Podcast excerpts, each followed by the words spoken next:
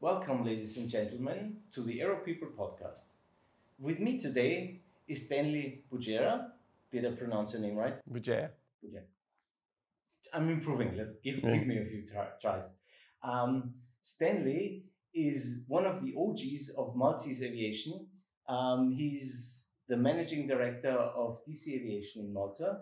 He is the president of the Maltese Business Aviation Association, board member of the European Business Aviation Association. Is if I have seen that correctly. Stanley, when do you find time to sleep? Um, usually at night, sometime. um, um, I know it sounds like a like a soundbite, but w- when you love what you do, it doesn't feel like you're working. Um, uh, and I honestly love. I've been doing this all my life. Um, obviously, having a family, it's it, it does get complicated occasionally. Um, but um yeah, you know, if, if if you want something hard enough, usually you find the time. And uh, you know, like I said, I like what I do, and uh, I find the time. What was first, family or aviation? Chronically, uh, chronologically. Chronologically, um, um, the first first came aviation. I mean, I've been doing this all my life. Um, uh, for more than 30 years. I will not tell you how old I am, so but for more than 30 years. But my son is six years old, so obviously aviation came first. Um, uh, than than the family. It it is the biggest struggle. Everything else, it's it's really uh, not a huge uh, effort from my side in terms of you know giving the time to the industry. Um, with the family, it does get complicated because if your son, I don't know, has his first show uh, at school, um, it's the first time that's happened in 30 years that I've missed in, in 30, that I've missed an event. Last year, I did not make it to the to MEBAA in Dubai um, because it was the first time my son was doing the Christmas pageant. Um, Yeah. It was exactly on the same, you know, half an hour of my son, and I thought, okay, why am I working at the end of the day as well? So, uh, so I gave uh, the Dubai Air Show a miss, and it was a successful Dubai Air Show and a successful um, pageant from from my son. So yeah, I mean, we all have to to deal with this uh, at some point or the other, but overall, um, manageable. Yeah, I agree. At the end of the day, even though we love aviation, it will not push us on the wheelchair when we're old. No. to be honest. Um, Stanley, you are native Maltese, so we have experienced the massive growth of the Maltese aviation community and the registry. 9H is basically everywhere. What do you think were the reasons for, for the Maltese registry and the aviation community here to grow that fast? like I said, I've been 30 years in the industry, um, so I saw it happen. I was actually there um, when it happened, and I'm obviously biased being Maltese, but I think for a small island, when we put our mind to it, um, there is nothing that we cannot achieve, which sometimes annoys me a lot, um, because there's a lot of things that we don't do. Um, but keeping it aviation, back in 2008, the government at the time decided we've, we are very successful in shipping. Why not emulate um, that success in, in, in, in the aviation industry? And, you know, we all complain about politicians not listening and doing their own thing and whatnot. But at the time, they actually came to the industry and, and asked, so what do you think would make Malta a successful jurisdiction. And um, you know, after a lot of discussions and whatnot, we came up with with with a package, if you like, um, to start and attract um, the industry to the island. And at first, Malta was very successful with business aviation. We've seen VistaJet come uh, come to Malta, one of the bigger players in the industry, and still here.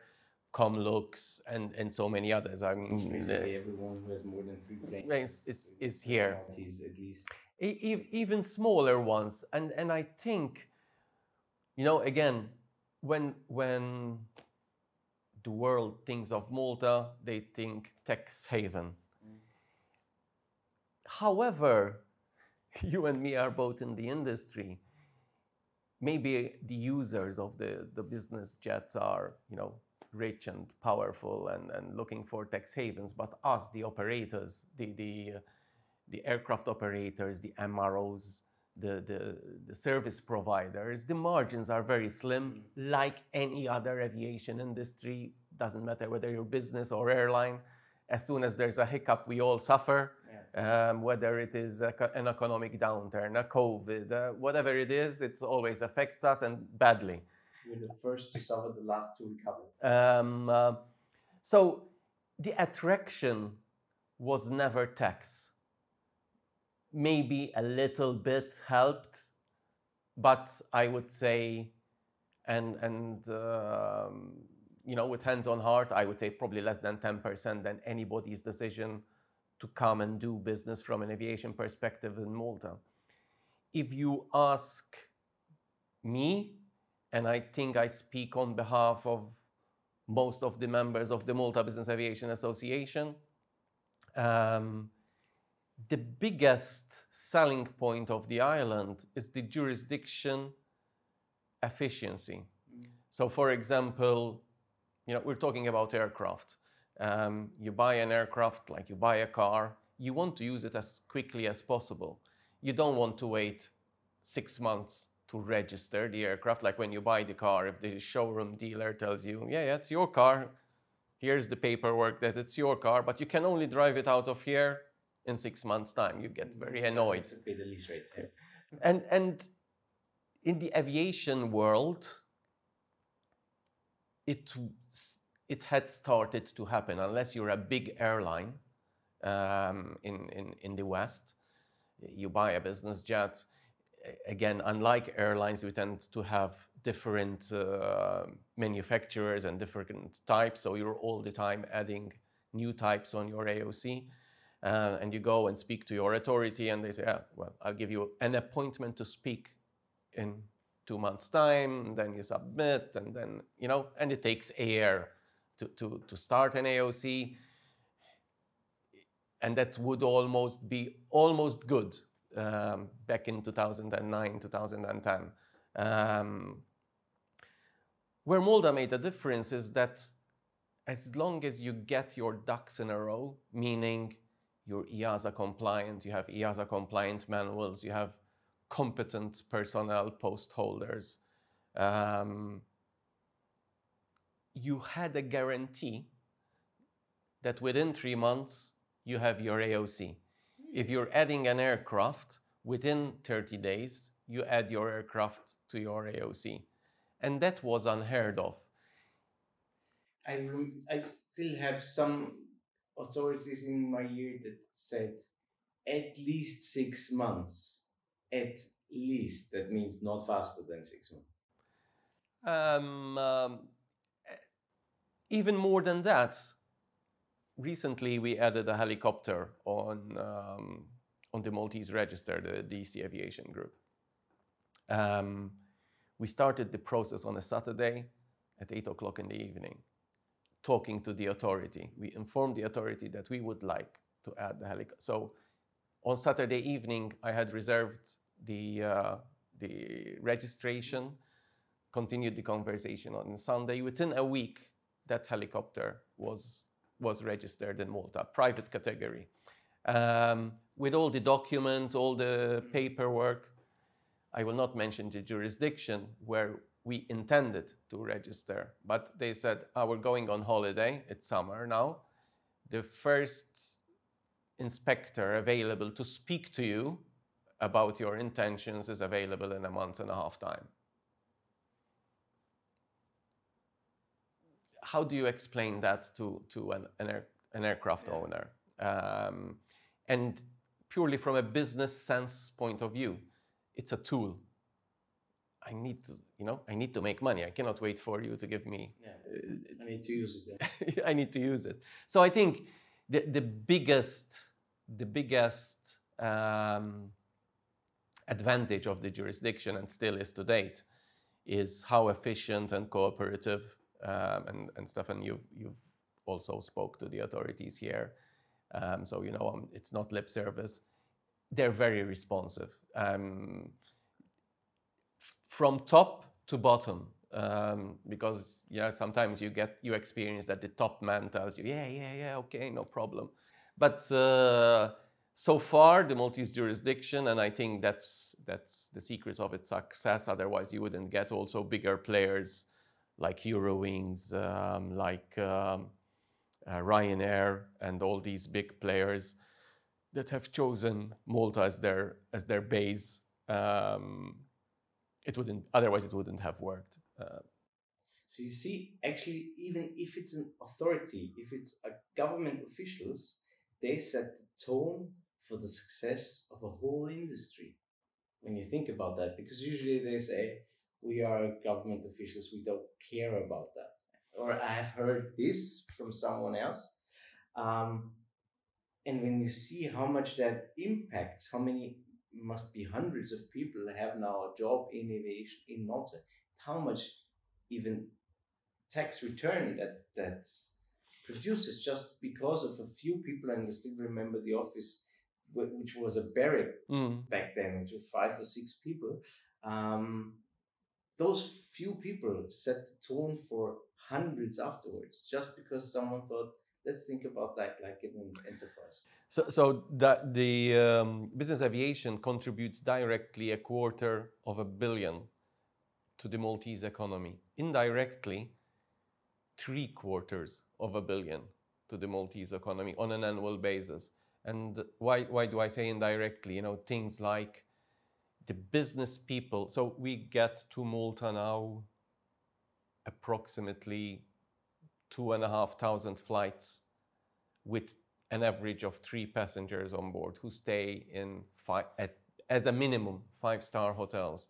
The crew, the, the, the passengers themselves, or higher, mm. yeah, luxury, whatever. But definitely, you know, we're contributing or we know what our portion is, is contributing to the Maltese economy.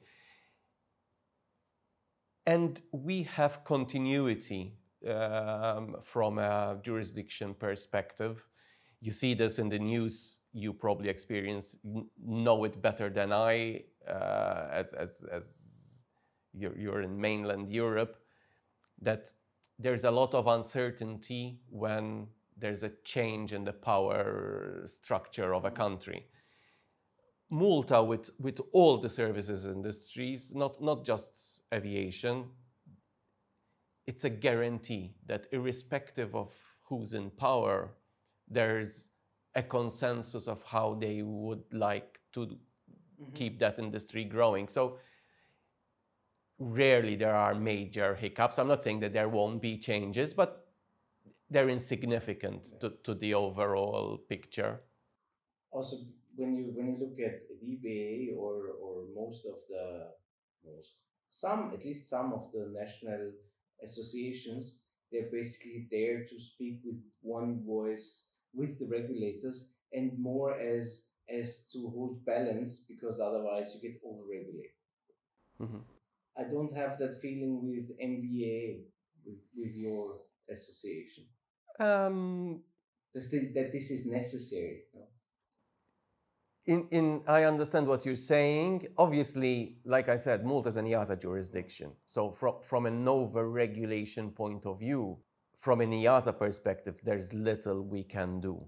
But I do understand that there are some NEAs where, first of all, the interpretive element of, of, uh, of EASA rule, they take possibly a more restrictive yeah. um, approach. Plus, there are some jurisdictions where they add um, certain regulation, yeah. which not necessarily always is aviation related. Some of it could be, um, like, for example, in terms of uh, employing third country nationals and things like that, where in some jurisdictions it's more complicated than in others. Malta, again, as a whole, works with you, the operator, the MRO, the, the service provider, to achieve your goals um, rather than inventing stuff so the relationship between the MBAA and, and the authority on a local um, uh, perspective is very good.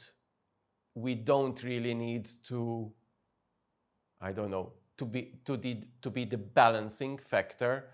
What I think the, our biggest role in, in, in, the, um, in the Maltese environment as, as an association is more one of sometimes you take your success for granted and especially people who maybe were not involved there in it from the beginning they only know it like that mm.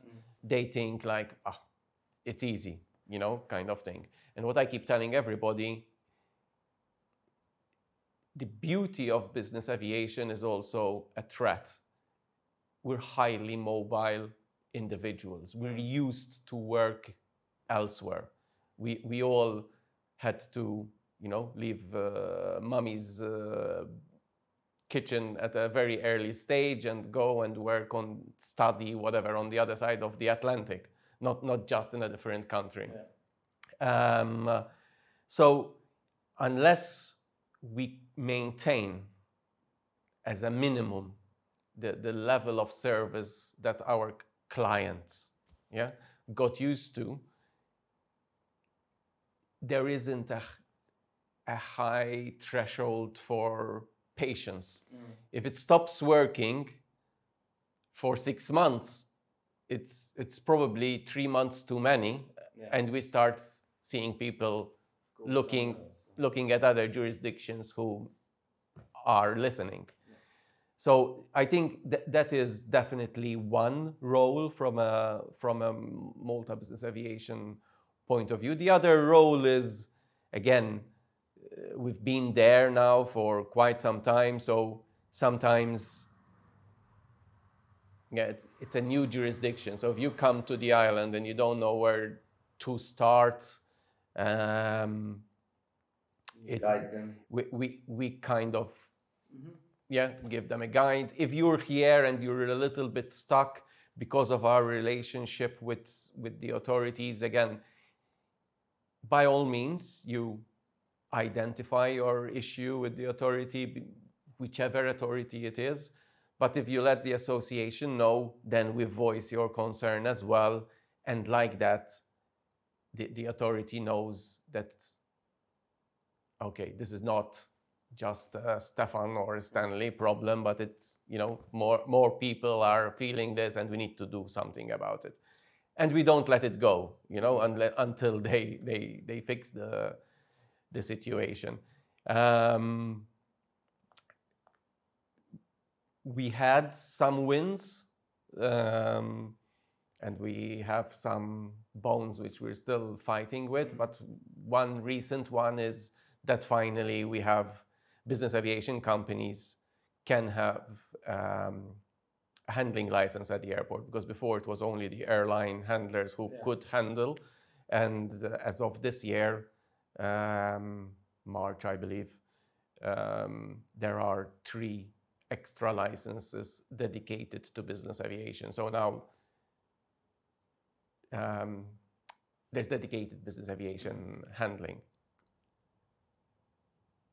so so I think our role from a Maltese point of view. It's more of um, of supporting the industry and supporting the local jurisdiction to keep this feel good factor, I call it, um, of why you came here in the first place and why you would like to stay here because it's a win win for everybody. Mm-hmm. That makes sense. You're one of your multiple roles is that you're the organizer of the MACE conference with the team, of course. Um, so everyone who would like to have a look how business aviation or aviation in Malta generally looks like and how it feels and who the people are, uh, I guess it would be a good um, point to meet at at MACE. We started it five years ago, so this is the fifth MACE. And originally, the idea was you know, everybody talks about Malta, but we talk about Malta at EBACE. And again, from a Malta business aviation point of view, so for example, something which we've done different um, is that I believe in 2009, we took the Maltese um, authorities to EBACE. We literally took them to EBACE so that they understand what the industry is. Mm-hmm. And from 2010 till last year, the, the authority exhibited at EBACE. From 2019, the authority and the association co exhibit at EBACE. Mm-hmm. Just to give you a little bit, yeah, the, how it works on, on the island and why it is successful. You, you have this public private partnership, if you like. So the, the idea behind MACE was we think it's high time to have a Maltese event. First of all, for the foreign entities who are here on a permanent basis, it kind of brings, it, brings us all together. Secondly, to showcase a little bit the jurisdiction. Um,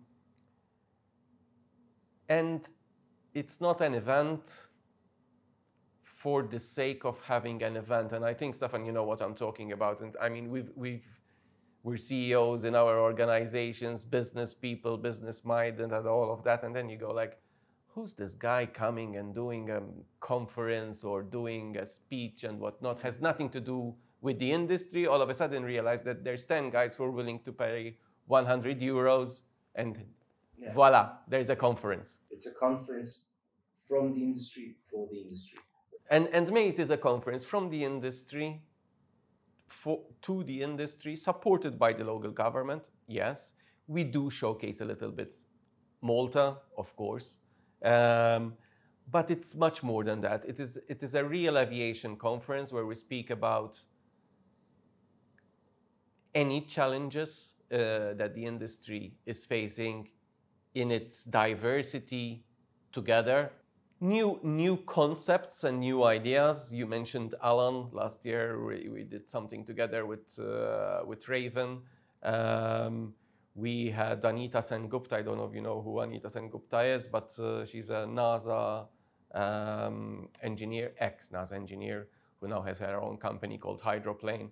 Um, but she was the designer of the parachute landing system of the first landing on Mars um, talking about hydrogen um, uh, powered batteries for, for aircraft, even before hydrogen was the talk of the town, mm. kind of thing.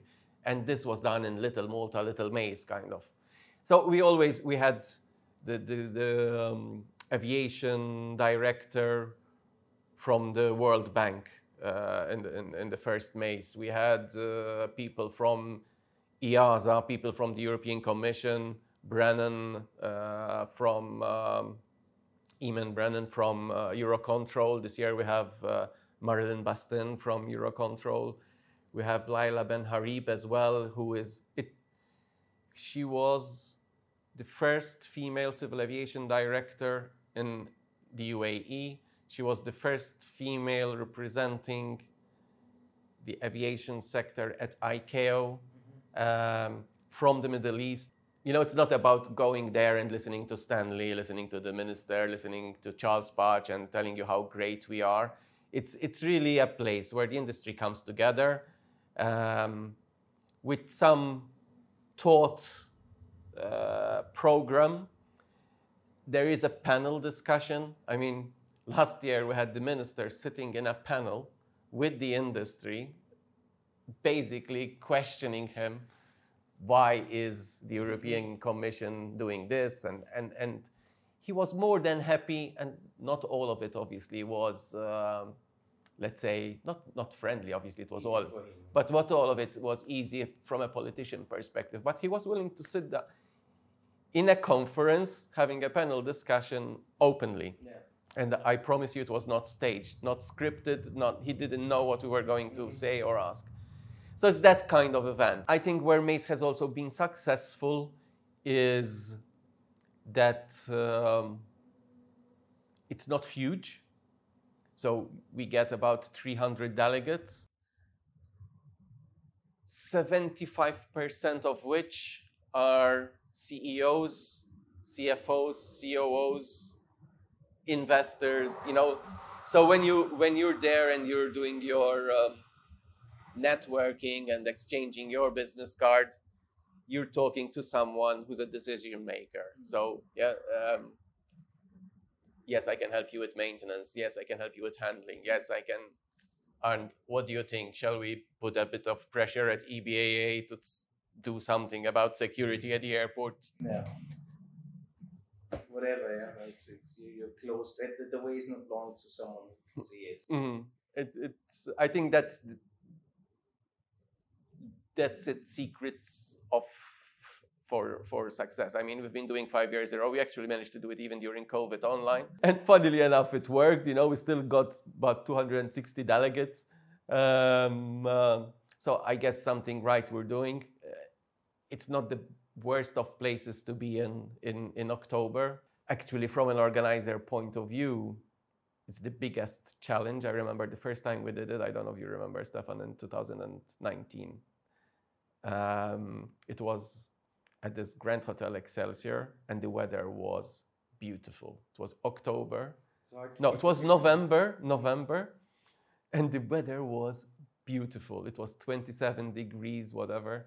So we're all there in suits. You know, it's, we're excited because it's our first conference, and you see all these Austrians and French and Germans coming from cold wherever, and till five minutes before the start of the conference, they're still in their swimming trunks, enjoying the sun and thinking, should I really go and see what this is all about?